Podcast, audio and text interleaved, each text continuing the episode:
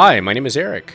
And I'm Shalila, and this is Are You Still Watching? A podcast about movies and their place in our culture. We're talking about Black Widow. Well, per usual, I think we should probably start with just talking a little bit about what the movie is, uh, and then give ourselves a little non spoiler kind of our two sentences. Do we each recommend it or do we not? Um, before we Yes. dive into spoiler zone. How's that sound? Sounds perfect. All right, cool. So, Black Widow, uh, produced by Marvel Studios and distributed by the Walt Disney Corporation. Uh, it is the solo film, the first and I guess only uh, solo film for Scarlett Johansson's uh, character that she's been portraying since 2010. Uh, I believe it was 2010's Iron Man 2. Um, and yeah, it's like their first film uh, in their new sort of saga that they are starting. Um, yeah, and it's uh, uh, she finally got her movie, which I feel like has been a long time coming, obviously. Um, and it is uh, this is very much their. I you know what I actually thought it was weird. Like everyone kept saying like, oh, they finally made their spy movie, but we already had that. That was Winter Soldier. Like Yeah. I feel like Winter Soldier was very much the the hardcore spy movie. This one, there's not much spying going on. I don't know what to call this really, but it's not. I mean, I it's almost it's like weird because that's her whole shtick is she is a spy, but that's just not what this is. It's I don't really know what else to call it. I, I, I it's more like a um.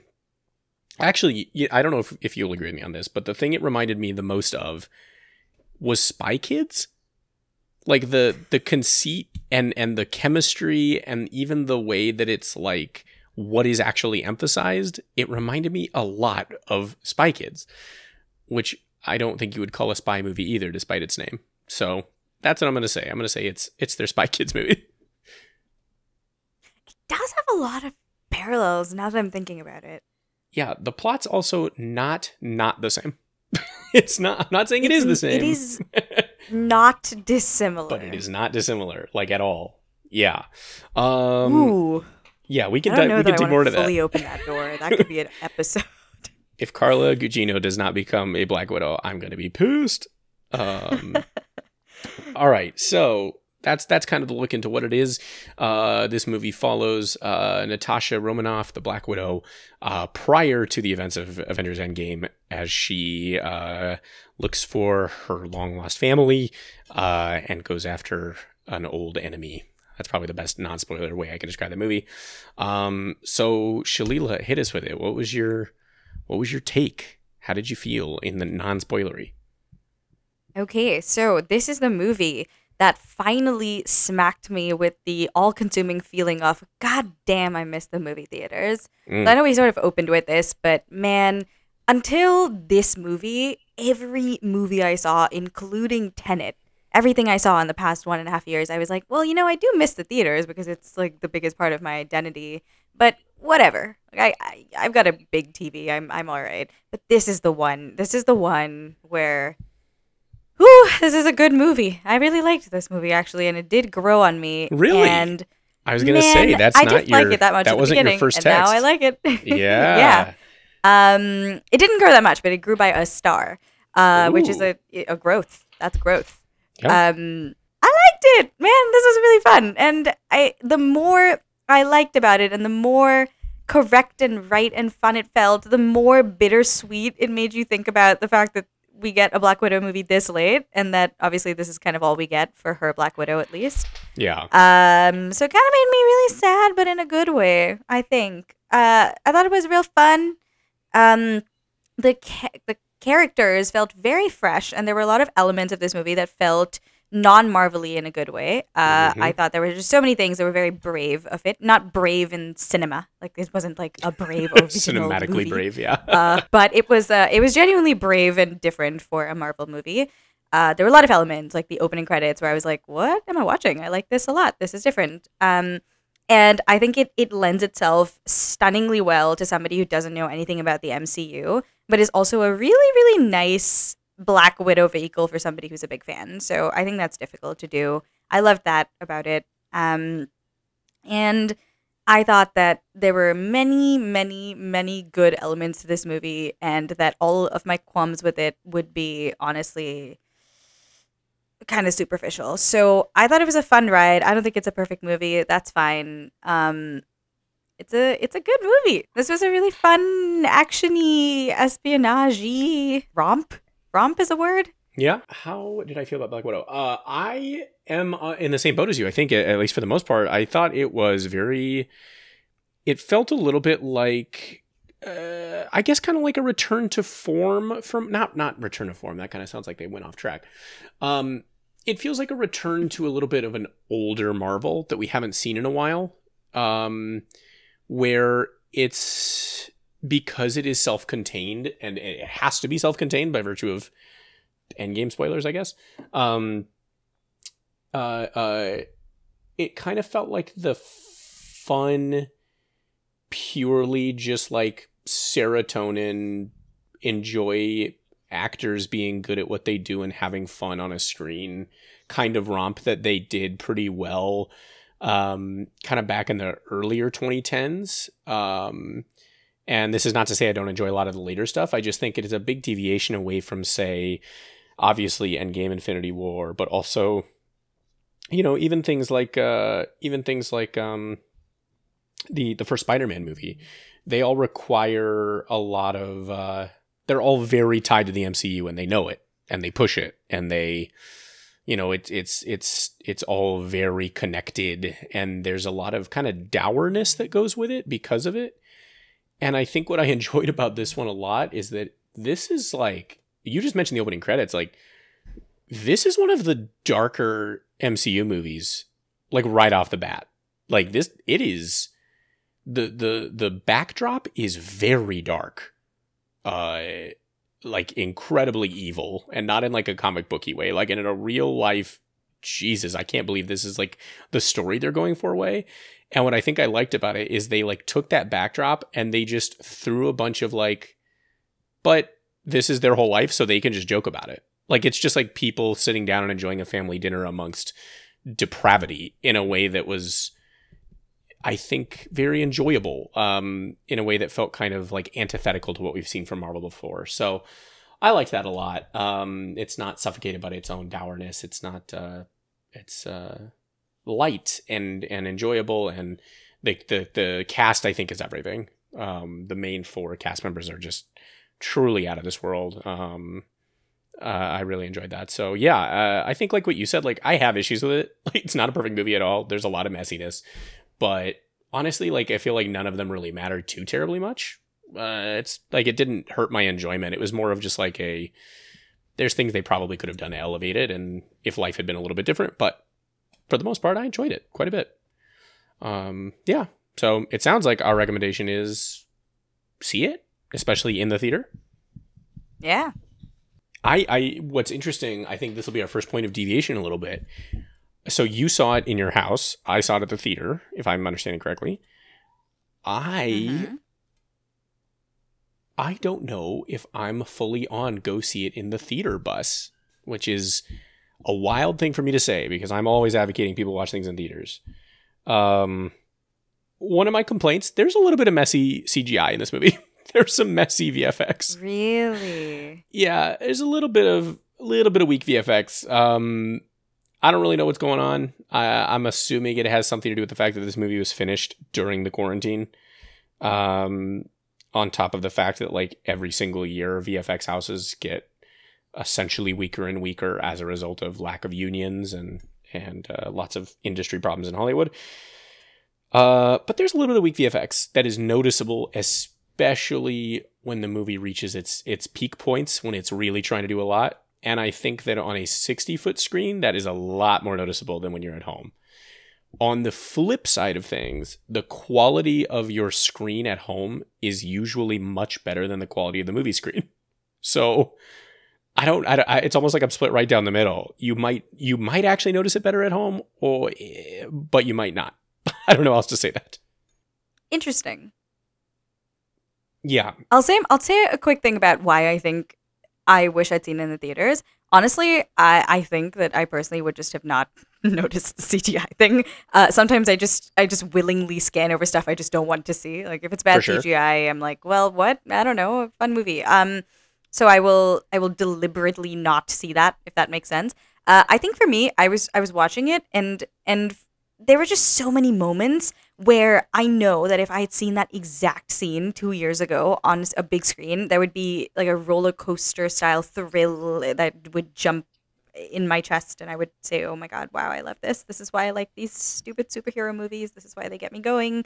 And every time I thought I should feel that thrill, I just kind of felt ah, you know, and I just I just wanted I wanted that that beautiful return to the joy you feel from watching a Marvel movie on a big screen. I just wanted it and it feels right and I think that there's a lot there's a lot that one can say about Marvel and its place in cinema and we sure have talked about it on a specific episode as well. Um, but I think that it's hard to argue that it doesn't belong on a big screen and it almost felt like it felt it just felt sad to me that I wasn't experiencing it properly if that if that makes sense like I felt like even if it would expose bigger flaws in the movie or if it would you know I don't know make me feel differently it still is at home there and it just felt like I was watching it not where it's at home which Mm. made me feel sad so Yeah. I I don't know. It, it made me it made me sort of hold back the full enjoyment right from the start, just because I was like, no, this belongs where it belongs, which is in an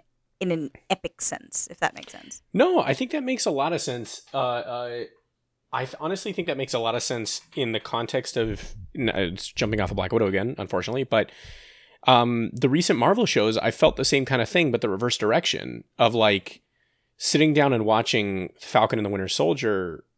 I didn't necessarily love all of it, but there was a lot of it where I was like, man, this would have been really cool to see on the big screen. Like, uh, like kind of, what you just said of like, it feels like a lot of what they do just belongs on a very big screen and in that environment of excitement.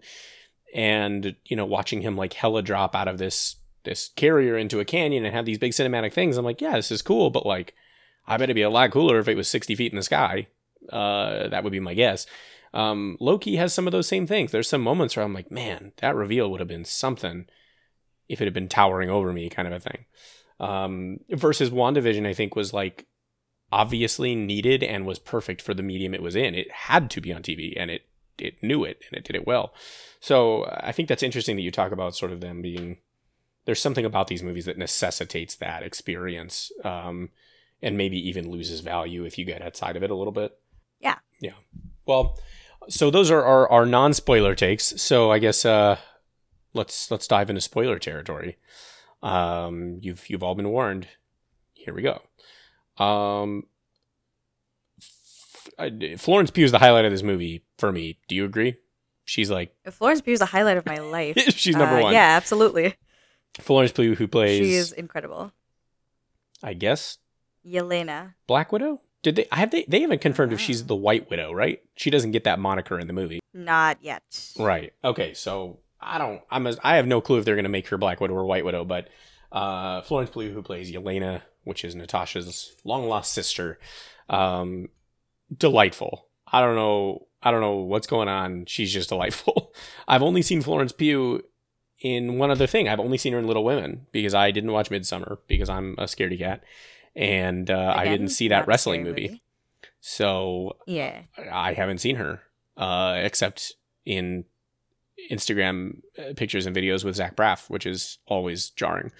Um, Don't want to hear that. yeah, I know. So uh, uh, she's delightful, though. I mean, damn. I, I you know, I like Scarlett Johansson is not. I don't think it's exactly the same thing as like acting against Meryl Streep in terms of like she doesn't have the same notoriety. But you're talking about someone who has held that character for 11 straight years and has become an international superstar because of it. And I think there's like a very good reason why that could have been intimidating and I'm sure like was to a degree. And she just holds it, man. Like she, I, they, they seemed like they were like they seemed like a uh, uh, Florence Pugh and Scarlett Johansson knew each other when they were younger, and then they haven't talked in ten years. Um, I liked Yeah. it a lot. They they I actually pointed this out to Alex. I don't know how else to explain it, but even in their fight scene, they they they sort of have this dueling scene together. Their interactions reminded me a lot of specifically in episode three with Ewan McGregor and Hayden Christensen and the way that they would operate together and speak to each other and like physically move around each other in those movies in, in Revenge of the Sith. because they spent so much time like and intentionally part of their their their filming was spending an incredible amount of time with the same trainer training together so that like by the time it was filmed everything really truly is second nature like it's not they don't have to undo takes because they they know each other's body language to the point that they can actually react in a way that simulates their characters and that's what this felt like to me it seemed like they must have palled around a lot before during and, and after set Yeah, I can. I got that sense too. Uh, although they likely just didn't have that much time to do it. Uh, but it's it did still feel like they were just good friends and, and kind of got each other. Yeah. I completely agree. By the way, I think I mean I really think she's incredible. I I think that I'm glad you brought brought up that wrestling movie because I will grab any opportunity to talk about it. But if you all haven't watched Fighting with My Family, I think that that's the movie where what that was. So that was the first sort of big thing I saw her in um, to my knowledge, is probably like her first big, big international movie. I, I know she's been in other sort of local British things that I'd seen her in before, but they weren't sort of movies that released worldwide on any scale before that one. And that movie is a deeply action focused movie. By the way, is of course there's a lot more depth to it, and that's not the story, but it is about wrestling. And she obviously has stunt doubles, but she does a lot of very physical moves and and the movie is about you know the art of pulling that off and learning and and, and it being ingrained in your blood and growing up in an action world and it's not easy to carry off that character uh, and she breezed through basically just being a natural born action star in my eyes in that movie and i could see that if somebody watched that even before she sort of became more of a an American star with Little Women and other things, that could be the audition for this movie, in my opinion. She was very, very good in that. Um, another sort of small thing I want to mention is that ever since that movie, or ever since she's really been around in the the world of film and TV, she's never really been super, super skinny. But she's still, I mean, she's not, you know, she's still, she's still, you know, pretty skinny, but she's not like a size zero and she's still a very popular action star which makes me very happy by the way that that sort of keeps coming up and it never seems to be something that people want her or force her to change and she's i think she's mentioned that she won't. Um but i just want to say it was really cool to see her not be like nuts skinny like every other s- female superhero i've ever seen and still be like an a-list lead in this movie um she's just very good at what she does and i think that something that you were hinting at with how she sort of just feels at home is something that sort of speaks to her skills as an actor. I've always found that in every role she does, she has this sort of grounded, calming presence. And you can even hear it in her voice. Like she just sounds grounded. She just sounds like she knows what she's doing. And she sounds like she's not rattled by what's going on. And that feeds and bleeds into her characters. And it's, you know, it's sort of like when you walk into a problem situation at work or something and somebody just comes on and is like, don't worry, we got this. And you're like, okay, I don't know if you know what you're doing, but it's nice to hear somebody who sounds like they know what they're doing. I think she's she's that kind of person. And I feel like every Marvel character is written in the classic Whedon style of being sort of like a a grounded, calm-ish person who has occasional snark and deadpan sort of wit, right? And right. that's how all the characters kind of are. Uh, but I think that that really, really feels at home with her, and Yeah. she just carried it off like so well these many years into the MCU, jumping into this kind of movie, and across all sort of elements, she was just so at home in something that is very new and could really have not gone that well for any actor. So kudos to her. That was a speech, but I love her so much. Florence Pugh, if you're free on Thursday, I'm also free on Thursday. Text me.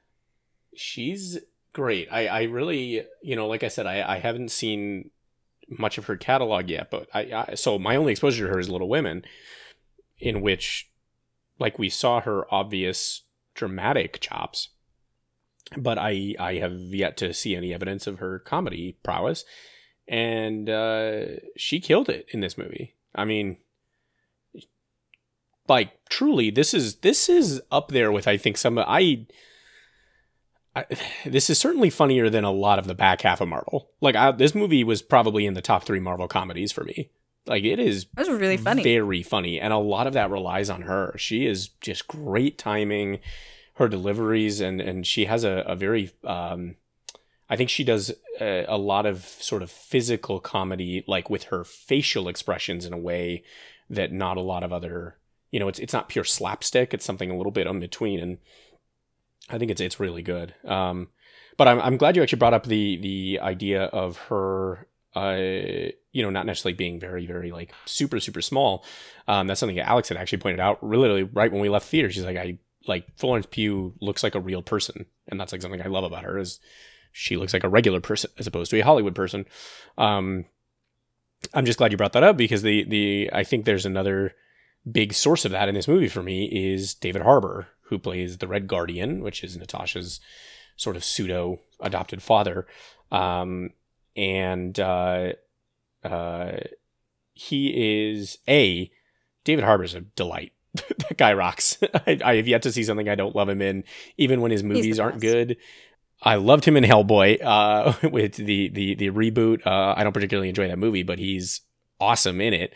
Um, he's funny. Like that guy is just, he's he is like a big old guy, and you know, same thing as Stranger Things. Like you, you think that he's his comedy will come, or like you think his power as an actor will come from the fact that he's a big, you know, sort of dad action star kind of guy or whatever. But it's just he's hilarious. Um, I really like that about him. But in this movie, one of the other things I love is that this is the first time that Marvel has actually portrayed a uh, a fat guy, and not for comedy. They literally, it is never joked about in the entire movie, and that's that is really meaningful um, and really important. I think, given what they've done thus far, um, because Marvel is, oh boy, very responsible for the uh, current, I think, state of affairs in regards to what like. Uh, at least if you if you if you buy into the idea that blockbuster film and media uh, influences how we think of ourselves and our beauty standards, which it does according to research, then Marvel is very, very much responsible for the modern conception of what uh, masculine beauty is, and uh, not in a great way. Like basically, you know, the the classic uh, Steve Rogers transforms into hot Captain America scene. They've just done that, but for literally ten straight years, eleven straight years. Um, RDJ didn't do it because he got that contract in early, but that's and then uh, Mark Ruffalo's not actually green. Those are the two. Like that's that's it. Um, uh, yeah, I guess Bradley Cooper because he got to be a raccoon. So again, he managed to escape, but that's that's it. Like everybody, you know, the the we've seen those pictures of of um, Chris Hemsworth, for example, when he's not filming and when he's in like relax mode, and people are like, "Oh my god, he like let himself go," and it's such a sad state of affairs when that kind of thing happens because it's like no that's just like a normal person. Like that's like what you look like when you have two kids and you're like living a normal life because the fact is what it requires for them to look like how they do is not normal. It's that's like half of the job is just nothing but lean protein and working out for 10 hours a day. And and you have to put your body through immense pressure in order to get that way. And i think famously hugh jackman for example it's one of the reasons why he quit. He talked about the fact he couldn't do it anymore um, he could not put his body through the changes necessary to play Wolverine anymore. He's too old. So I think that's that is a, a damaging thing. And the fact that we have not seen any examples otherwise who are not a tree, a raccoon, uh, or the Hulk are are are important there. And the, the two times that we did get it, of course, was famously Fat Thor and Endgame, which has been somewhat praised and somewhat ridiculed for I think very fair reasons on both sides. Uh, it's mostly there to serve as a joke, which is sad because it's also very there's a very uh, there's a very big emotional component and a very tender component behind the, the truth of it. But it's mostly played for a joke, and that sucks. Um, in the movie before that, in Infinity War, they don't even show it, but they make fun of like almost every interaction with Chris Pratt in that movie, which is not like I'm sad about Gamora, is Chris Pratt's getting fat that's like the joke. They keep telling him that he's getting fat. Uh, and that's it the whole time. And again, that just kind of sucks. Like that means there's only one type of person. There's one type of hero. There's one type of masculine attractiveness. Um, and of course, this is to say, like, I'm only focusing on masculine here because that's 98% of the Marvel movies. Um, so, I mean, you know, even even examples where it wouldn't have mattered, like uh, the famous scene. I mean, I'm not necessarily complaining. Paul Rudd's hot as hell, but like they even made Paul Rudd get cut to pieces. Like he's so cut in his movie in Ant Man, even though there's not like a great reason. Like why would he need like he's a shrinky dude? Why would he need to be? You know, like there's no. so it's nice to see that in this movie, David Harbour plays a fat guy. Uh, he's like a big old dad, and he's got a big dad bod, and he's fat, and they mention it once, and it is not played for a joke. Where Rachel Weisz, who plays their adoptive mother, um, who is also a Black Widow, if I remember correctly, um, uh, she like mentions that she's like, "Oh, you got fat" or something like that, and then like the next line out of her mouth is something along the lines of like, "and uh, like and powerful as ever" or something like that. And essentially, they're both looking at each other like they're about to make a lot of babies. If this wasn't a PG thirteen movie, uh, they are about to destroy the home that they're in, and that is like a that's just a big deal.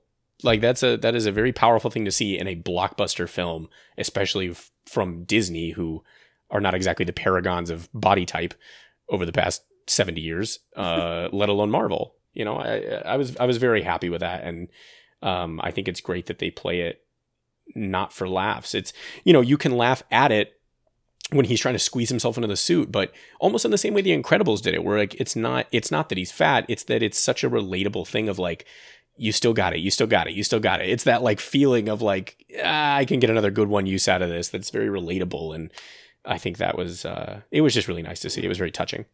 Yeah, I completely agree. I always find in movies where I see things done better than I expected, or in a way that surprises me pleasantly, it's, it's always a, a movie where the writer and or director has the sense of like man i can't believe they're letting us make this but this might be the only one we get and or this is definitely the only one we get so we can do this thing yeah. I kind of got some like light sort of birds of preyishness from this, Ooh, where I'm like, this was really good, but I feel like they we it's only get this another... because it's self-contained. Yeah, you know, like this, they would not pull this somehow if this were a currently like in the timeline kind of movie. It's cynical, but I like it. I think you're like I don't think you're wrong. I just I I almost missed that completely, but uh, you're right. We talked about the during Birds of Prey. I remember that. Good call. Yeah. Yeah, they've said that they plan, you know, I think Feige was like definitely don't rule out that we're going to see Guardian again and whatever Rachel mm-hmm. Weisz's character name is, I forget. And um obviously we know we're going to see Florence Pugh again, but I think it's a really good point that like even if we see the characters again, it doesn't mean we're going to see them how they were portrayed here again because maybe that's not okay if you have to enter into a franchise contract. Yeah, yeah. that's interesting. No, that's a really good point. That is sort of it's sort of down uh disheartening, I guess, though, because it is so you're right, it is so like sensitive in a way, uh, but that acknowledgement of like why it's sensitive. Hmm.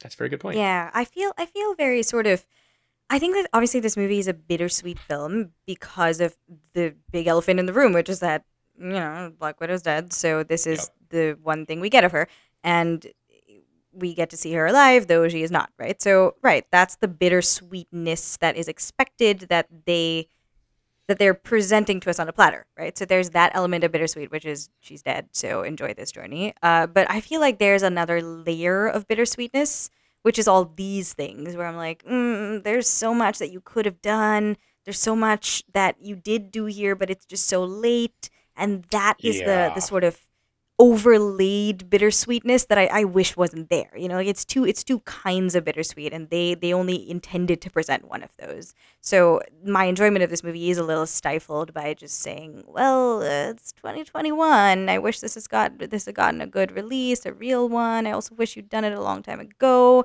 I wish you'd done some things better. I still have issues with how you portrayed women in this movie. Like, what year is it? So you know, there's there's two kinds of bittersweetness, and everything I talk about with this movie, I'm like, it's tinged. It's tinged by the fact that you should be doing better. Which I, I wish just one day that I would watch a Marvel movie and it wouldn't be tinged with that. But today is not entirely that day. But it's also yeah. not not that day, right? Like this was a good movie, so that's just the thing. It's a tinge. It's not a. It's not a. You know, a tint. You know, something I think you just pointed out is this movie seemed like they were I feel like this movie was caught between a rock and a hard place of their own creation. So I don't have any sympathy for them, but yes, yes. it does feel like it was caught in a rock and a hard place where I'm not really clear why this was a movie. I don't get it. I like in other words, if I, I I think they made a mistake in not making this one of their Disney Plus shows. Um, the opening montage that you mentioned before the credits is fascinating, like really fascinating. So different than anything Marvel's done before. Um, you know, dark political. Uh, and not in the way of like people are going to say, "Oh, Winter Soldier was too." Okay, let's not kid yourselves. Like it's still a Marvel movie.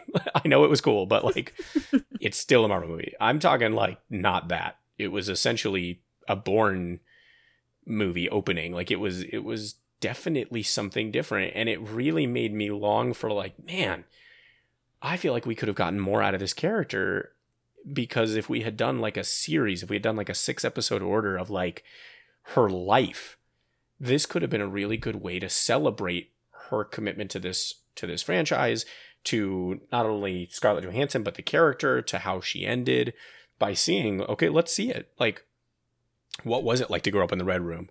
What are those early missions like?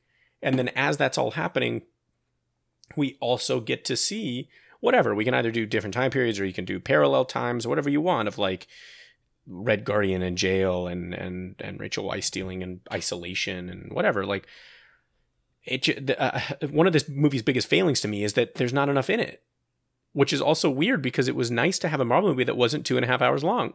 it was like a weird, no, like, I guess what I'm getting at is I feel like a big theme of this episode so far is that a lot of Black Widow feels like we're feeling two contradictions at the same time. Like, yeah. I, I want to see it on the screen. I don't want to see it on the screen. I am happy with how it was all portrayed. It's not portrayed very well. I wish there was more runtime. I'm thrilled that it wasn't super long and I don't know. It's like you can't solve it. It's just that I actually do feel both at the same time, and it's a weird thing. But yeah, it's. uh I I still think Disney Plus would have been the way to go. But I do think if we had done that, there would have been complaints about how like, oh, she couldn't even get her own movie.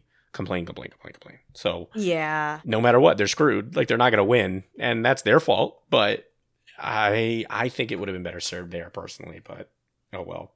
Um, no, I'm I'm so behind you in that. By the way, yeah. on it, it would have been a great show just because the whole time I was watching it, uh, I was like, this is a third kind of Falcon and the Winter Soldier in that it's a really cool, self-contained, mm-hmm. very earthly, grounded uh, adventure.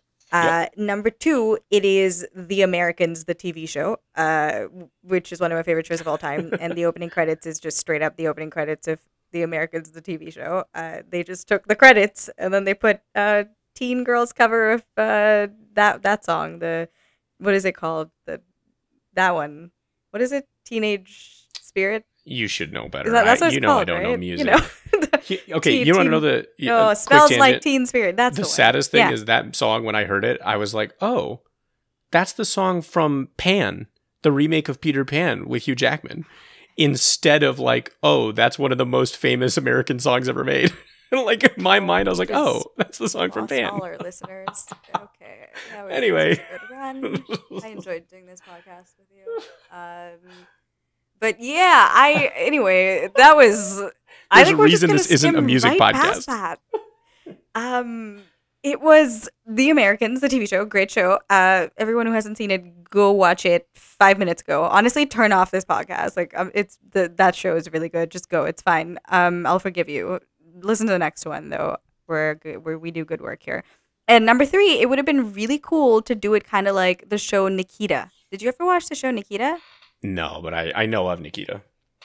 Yeah, I, I just want to see. I just want to Wait, see. isn't that another Joss But I, show? I'm behind you. I do think it would make make a fun show, but at the same time, I agree with you. She first off deserves a, a real good film. That again, this it's so late, and yeah, we would everyone would have said, well, then why couldn't you just give her a movie? Um, Yeah. But you're right. I, I I just felt like it definitely wasn't balancing too many things. It's just that it had so much good stuff to show that I felt sad that they could only show a little bit of all of it. Yeah. So yeah, I want to see more So but we are not getting that. So next thing. I, I you brought something up here. I definitely want to hear more because this is the first time I've heard anyone talk about it. Talk to me more about your your issues with how this movie portrays women. I haven't seen anything about this, and I'm very curious as to what you have to say about this. Okay, it's not it's not super deep to be honest. Um, my entire issue is just that every damn story about a female superhero, especially in the MCU, is the story of how they have to overcome an abusive control that um, a powerful man has over them. And I Ah. just don't want to see that again. That's it. Yeah. There's, it's literally not deep or new. Uh, I, I just wish it was something else. Um, but and you're and the, like you said, and like we both said, this is a particularly dark Marvel movie, and it's dark in all senses. It's just dark right from the get go. But obviously, since it's dark, that means that it lends extra darkness to how the evil man is evil, Right. right? Which makes him real freaking evil. Like especially when he says the whole, you know, the most abundant resource in this world is young girls or something. Yes. Very creepy line indeed. Uh, really cementing that man as a, vil- a villain, but doesn't really stop it from being Also, that guy killed was it. Definitely said. Yeah, damn, that I don't guy know real that good. I mean, his Russian accent was questionable, Wow. but he was good. he instantly became one of my m- more favored Marvel villains purely because of his portrayal. Like, I, I, I know what I actually like that you brought this up because it does make me. I feel like part of the issue is like what you're saying of like every Marvel uh, uh, female superhero has the same story. Like that sucks all the more because there's only three of them, right? Like there's there's other. I know people are gonna argue and be like, oh Okoye, like no, stop. Like there's three, right? I know there's other there's side characters, but there are three: Scarlet Witch, Captain Yeah. Marvel, Black Widow. That's it. Uh, uh, like those are the ba- those are the the three A listers. We've got some others maybe coming down the pipeline, but those are three A listers. Uh, and all three of them have the exact same story. Hundred percent with you. I'm more upset at the fact that like this was the best portrayal of that so far. this guy killed it. he was actually evil, like despicably evil, palpably made your skin crawl evil in a way that is good. Like that's awesome. That's a good movie villain. That's the kind of thing that makes you root for the hero and be like, can someone 100. kill this guy? Please kill him. I, I usually don't feel that for the movies. I'm usually like, oh, this CGI villain is an antagonist.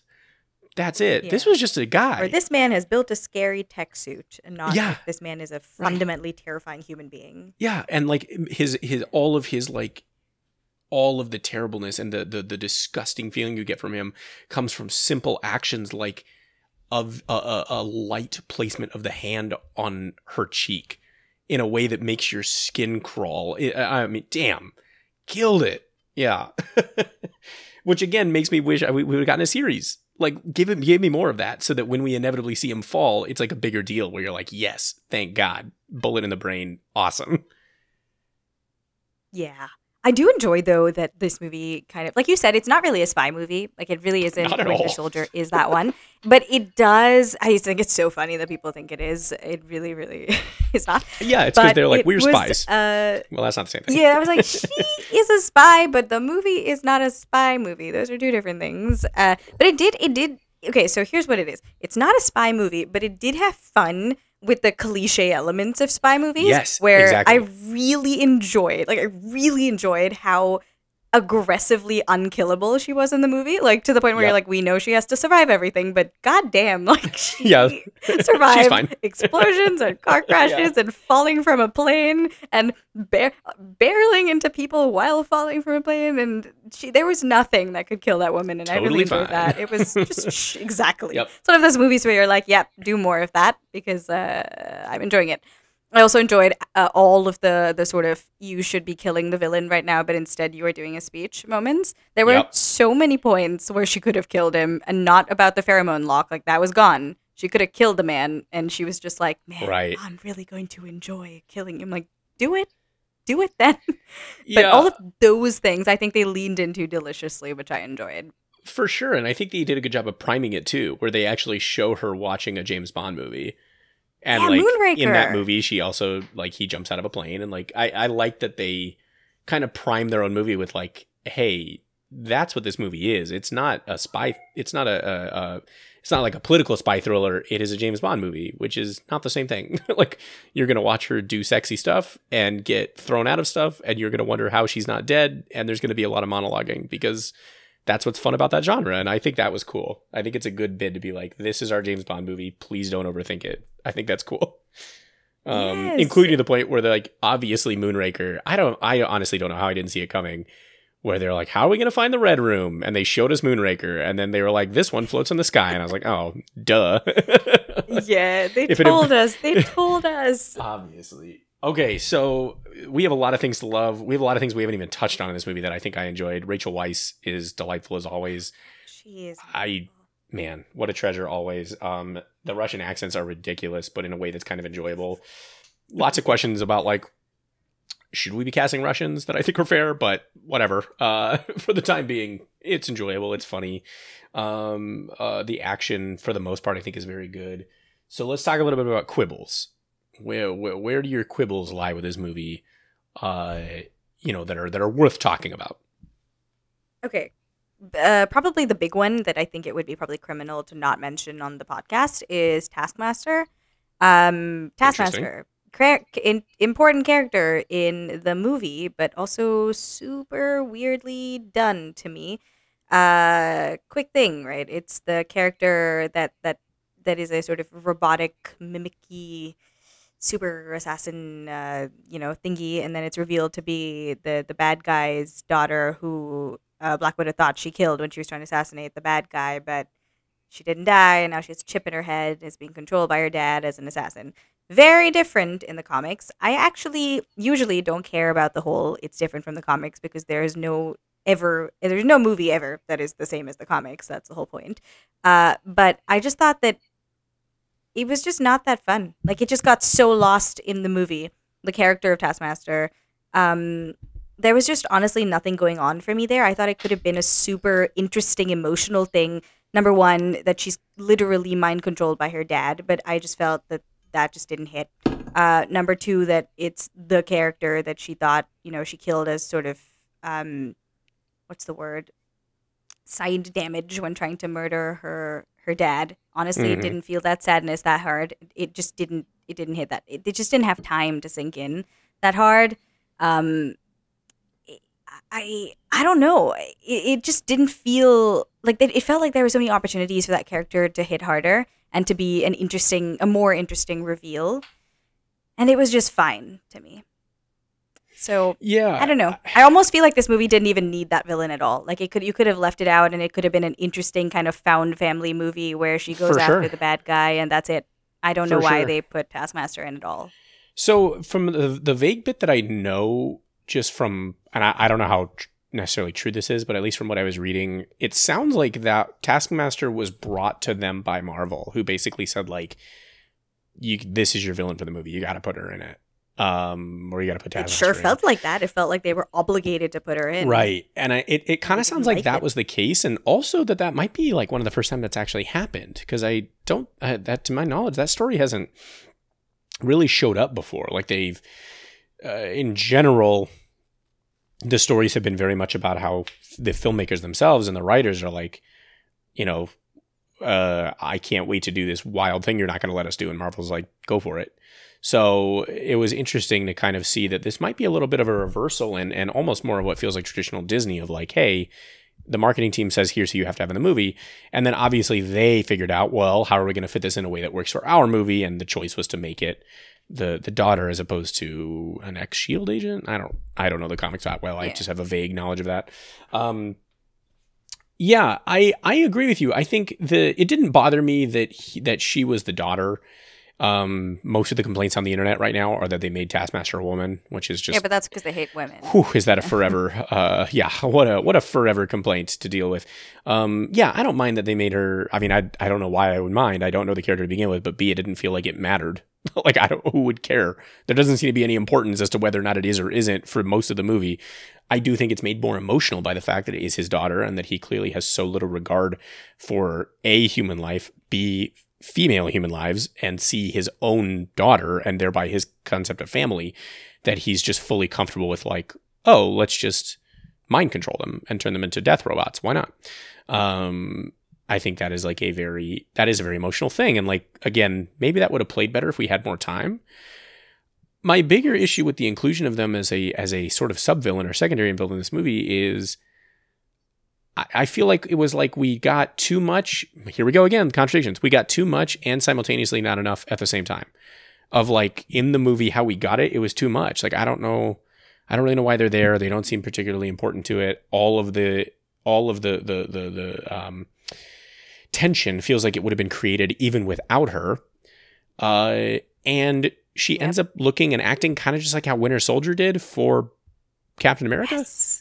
Like it ends up just being Yes. another Winter Soldier, and you're like, okay, well, didn't we do that? Like, I don't know. Does that seem very similar? Yeah, we already Um, did like ha- mind controlled killing machine. So Right. We, already what? did that, and it was a big reveal as to who it was, and we've already done that, so I don't know why we're doing it again. Simultaneously, I feel like we didn't get enough where I'm like, is this person's power that they download like the fighting styles of the most powerful people on earth? That seems like that is probably a big deal, and we're going to have to spend several episodes worth of content dealing with the unique ability of this individual to mirror the Avengers, those people whom Natasha calls family. That right there should have been your log line, Exactly. right? like that's the log Thank line. you. I was I was mad from an action perspective that we didn't get to see. So Natasha, like all the other widows, obviously is specifically trained in all these different fighting styles. I think it, we should have had at least one scene where the whole point Yep. is that she can't be she can't get her butt kicked because Taskmaster literally is mirroring all of the training she's ever had. Uh, Yeah, So we could have we, we should have gotten her trying more tricks to sort of you know do things that would surprise even her because that's the only way out. Right, And that's the whole shtick right. with a character that mirrors your fighting style, which we just didn't get to dive into. So that's like And- that's sad. even if you're going to stick with just what you have, which is that like Taskmaster mirrors the Avengers, that's spooky. They still only showed us four. I like kept track afterwards where we've got the And shield with Captain showed it America. too. It was just like they have the Black bow and arrow with. Hawkeye. Exactly. They do the Black Panther claws and pose, and then she fights like Captain America or uh, like Black Widow. That's it. Those are the three. yeah. Where's the rest? Like, if you're gonna do it and you're only gonna put her in for this movie and it's gonna be just visual, fine, but like make it interesting to look at. Where like, I want the first time we see Taskmaster, I want them to have jumped out of a goddamn helicopter and I want them to Hulk smash a car. And you're looking at it going like, that's Hulk smash. Like I know what that is because I've been watching these movies for 10 years. That's a Hulk smash. And then I want them to like do Thor stuff, have them swing around a light pole like a hammer, like whatever. Just make it obvious that everything is about mirroring the Avengers, and they just didn't do it. They picked the three most boring ones, which are the guy who punches, the guy who shoots a bow, and then Black Widow. it just was, It was like an SNL bit. Yeah. yeah, like why would you pick those? Even Black Panther would have been more interesting, but you don't see it. So I'm glad you brought that up. I think that's a that's a good quibble.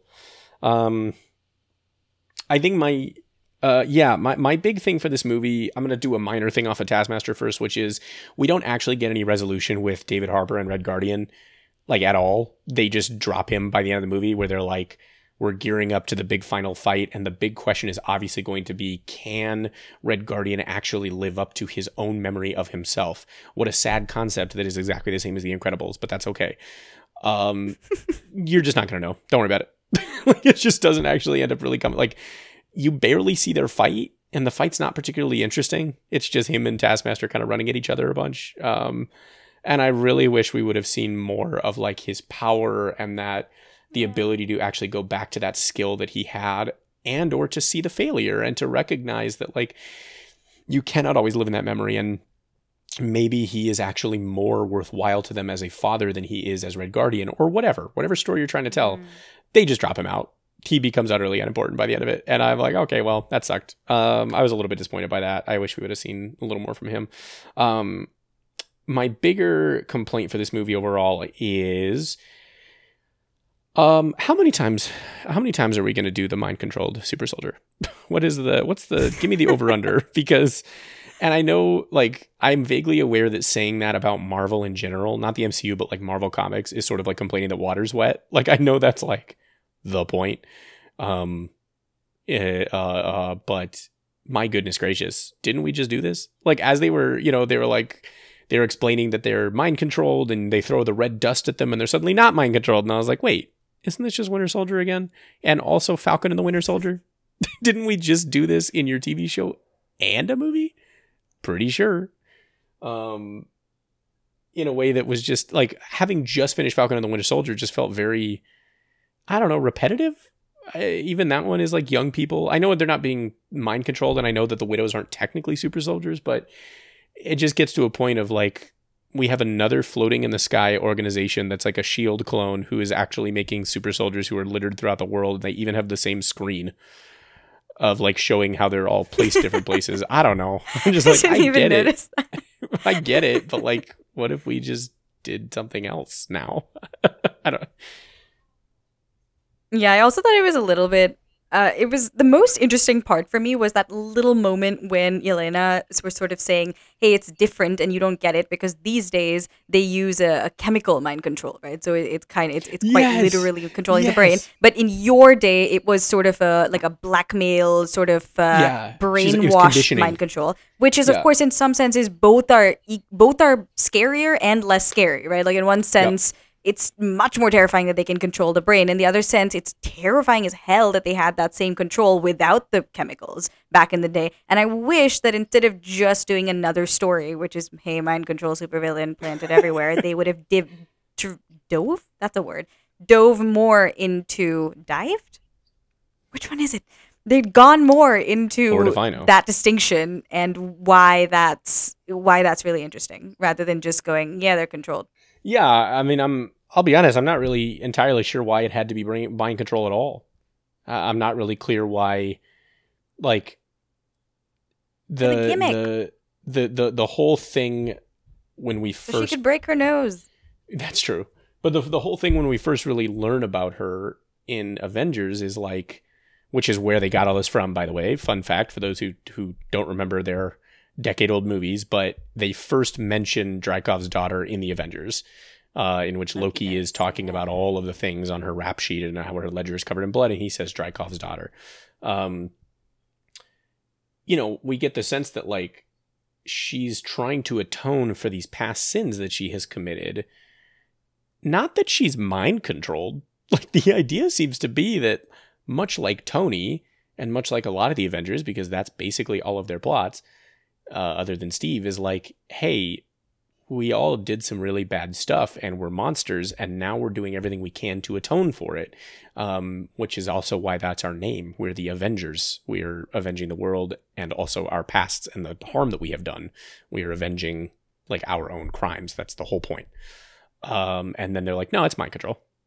Which I don't know. I it just it seems like it devalued it. Where I was like, I I feel like this story would have been no less powerful if it had been about how Black Widow is finally needing and ready, and because she has found her family, is ready to go back and turn back to the darkness that she came from in order to make sure that other young women do not follow down her similar path because of reason X, Y, and Z. If they want to keep it about how they're still like abandoned young girls who are like, you know, brought in and, and obviously there's still a condi- like there's an aspect of conditioning to it no matter what, propaganda, etc. That's all good, but like I don't think it had to be mind control. It feels like it was just another Bla- uh, Winter Soldier. Like, We just had that story. Um, but you're right. Then she wouldn't have broke her nose, and that was a really cool scene. That was actually legitimately really cool. so, guess it's worth it. Got to have it for one scene. That's the Marvel rule. Yeah. Oh yeah. I, I, that was pretty cool. I didn't see that coming. Her solution is almost worth seeing the movie for alone. Truly did not notice it it. was real fun. Yeah. It was good. Uh, yeah, uh, I'll, I'll admit, as we finish out here, um, you and I talked about it earlier that we don't have a game for this movie, and I still don't have a game. I don't know if you came up with one. Um, I did not. okay, what a great. what a So- movie to not lend itself well to games at That's all. okay. Uh, I have a not a diss. It just really doesn't. I have a Yeah. suggestion, which is that we find all of the parallels between this and the movie Spy Kids, because the entire time we've been talking, much like a computer running two different programs, I have had some some other RAM in my brain running the whole time about how every time you said something, I was like, God, that's just like Spy Kids. um, and I think in this moment I've realized they just ripped off Spy Kids. I think that's all they did.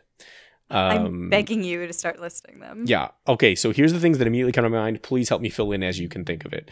Um, a, the opening montage, the whole sequence, including like the weird t- uh, uh, tone change between like the the the montage credits, but including them running from the house. That all feels very similar to when Antonio Banderas and Carla Gugino are explaining how they like got married in the sense that like the way that sequence is shot is completely different from the rest of the movie. Literally not the same at all. It's lit different, it's shot different because the whole point is like that was the spy movie, but you don't get to see that movie. And the opening credits of this felt the exact same where it's like, no, no, no, you don't get to see this movie. You're going to see something totally different. All right, we're going to start there. Two, uh you were just you just talked about something that made me think of this. Am I wrong? Am I misremembering Spy Kids? Isn't the plot of that movie that uh not Floop, but other guy who's not Floop, actually has a bunch of the kids that are like plugged in around the world that are all evil? Yes. Right? He has a Yes, bunch of like yes, brain controlled yes. clone kids, right? Yeah. All around the world, and they're all sleeper agents. Isn't that the plot of that movie? Yes. Yeah, that's the plot of Black Widow. that's the plot of Black Widow. okay. Uh you then have the same reveal where it turns out Taskmaster is is Dreykov's daughter. That is essentially the same reveal when they figure out that the Floop creations are their mom and dad. Where they're like, oh, what is this monstrous form? And then they like reach up and they like touch its face and it's like, "Brr, brr, brr, brr, brr, brr." and they're like, oh my god, it's Antonio Banderas. like they do the same like the, the the way they treat it is exactly the same where it's the reveal of like my god the monster was actually the person the, the loved one the whole time like it's the same shtick um uh uh uh floop uh i guess this movie doesn't really have a floop but rachel weisz kind of fills that role of being like the creator who's doing the thing where she's like no this is a totally good idea mind controlling pigs into killing themselves totally chill. And Floop's like, hey, I can bring evil drawings to life. What a fun idea. Um, they fill exactly the same role. Uh, the only thing we're missing is is uh, what's his face as Machete.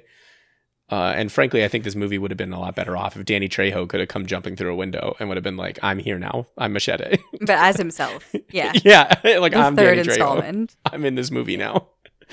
Um, I'm sure there's more. Um, they have the fun spy gadgets like the face changers. They have the goofy family dynamics. They have the sibling rivalry and fights, obviously. Um, I'm sure they have more. Can you think of any other similarities? Just when everything's going right and Black Widow's about to kill the guy, just like the thumbs that show up, all the the widows show up. It's Oh my god, yes. Yeah. Great call. Yes. Very good call. Very good call. Um wow. Yeah. This movie really is just Spy Kids. What a place to leave it. Go see Pi- Spy Kids 5 Black Widow uh in theaters or on Disney Plus. Do you think they know? Do you think Robert Rodriguez watched this movie and he's like, "Wait a goddamn minute." I'm gonna be super honest. No, because he's really busy and really rich, Eric. you don't think he noticed? I hope he did. I hope I hope somebody noticed. I hope one of the actors, like I hope Antonio Banderas took his kids and he is like, "This seems very familiar." Hold on. I don't know why. yeah.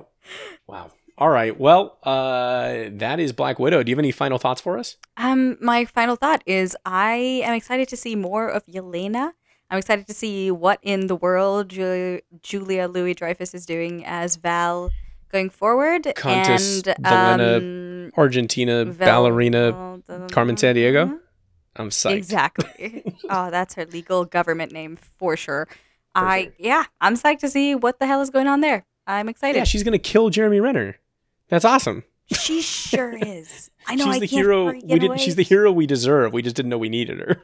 We needed her when he made his stupid app, but I guess you know she came around when she came around. Okay, here's the question I have for you. Here's my final question. Given the end credit scene in which she meets Countess Felina Argentina Carmen Sandiego, and she's like, hey, your next victim is Jeremy Renner. And we know that the plot of the Hawkeye TV show is Jeremy Renner working with the new Hawkeye, who is Hailee Steinfeld. Do you think there is a relatively high chance that we get to see sexual tension between Hailee Steinfeld and Florence Pugh? I'm not gonna pretend this hasn't been on my mind the entire time, so I'm gonna I try and play Kate it really Bishop- cool. I think Kate Bishop in the comics is queer. I think. She is, yeah. Um, I'm I'm truly I'm just gonna pretend this is the first thought I've ever had. Oh, that's yeah, that's really that's really interesting. oh, first time I've I could see how they that. could do that. Yeah, I haven't mean, been scrawling that in my notes at all. gone through my head. No. Um, Also, because it'll be yeah, such a wonderful follow up. Interesting approach. It'll be a wonderful follow up to the fact that in the Avengers and every movie ever since, it was like, oh, her and Hawkeye seem to have this like love between them. And at first you're like, oh, they're ex lovers. And it's like, no, they're actually family. And this time around, they're like, guess what? Black Widow and Hawkeye, they're going to bone. like this time it's act like we're doing it. It's the same characters, yeah. but we're going to do it. I'm psyched. yeah. That's that. We will have to see how it goes in Hawkeye, which comes out in. Uh, uh, would you just insert that in post? You can insert a robot voice saying August 2021 or whatever. Um, that's how editing works. Shalila's a master editor. Uh, where can where can people find professional sounding podcasts like this, Shalila? And if you want pro work like this, there's only one place. You got to head to your nearest podcast app, whatever that may be, as we are on all of them and search, Are You Still Watching?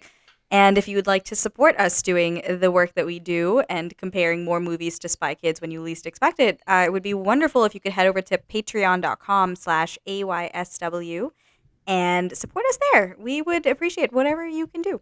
Uh, and we'd love to hear from you as well. We are on Twitter at twitter.com slash AYSWpod, and you can find and connect with us individually there as well. But uh, we're very grateful for your listenership. That is a word I've just invented. And uh, tell us what you thought of this movie and or Spy Kids, because suddenly we're thinking about that. They're obviously the Yeah. same movie. Man, I can't believe that now we have to do a Spy Kids marathon. That's I just can't believe that that's a thing that has to I'm happen. go- I can't believe I'm going to have to pretend Um, I'm mad about it when I'm oh, really man. excited. Yeah. Oh, Did- you talked about our Patreon, right? to- oh. You plugged our Patreon.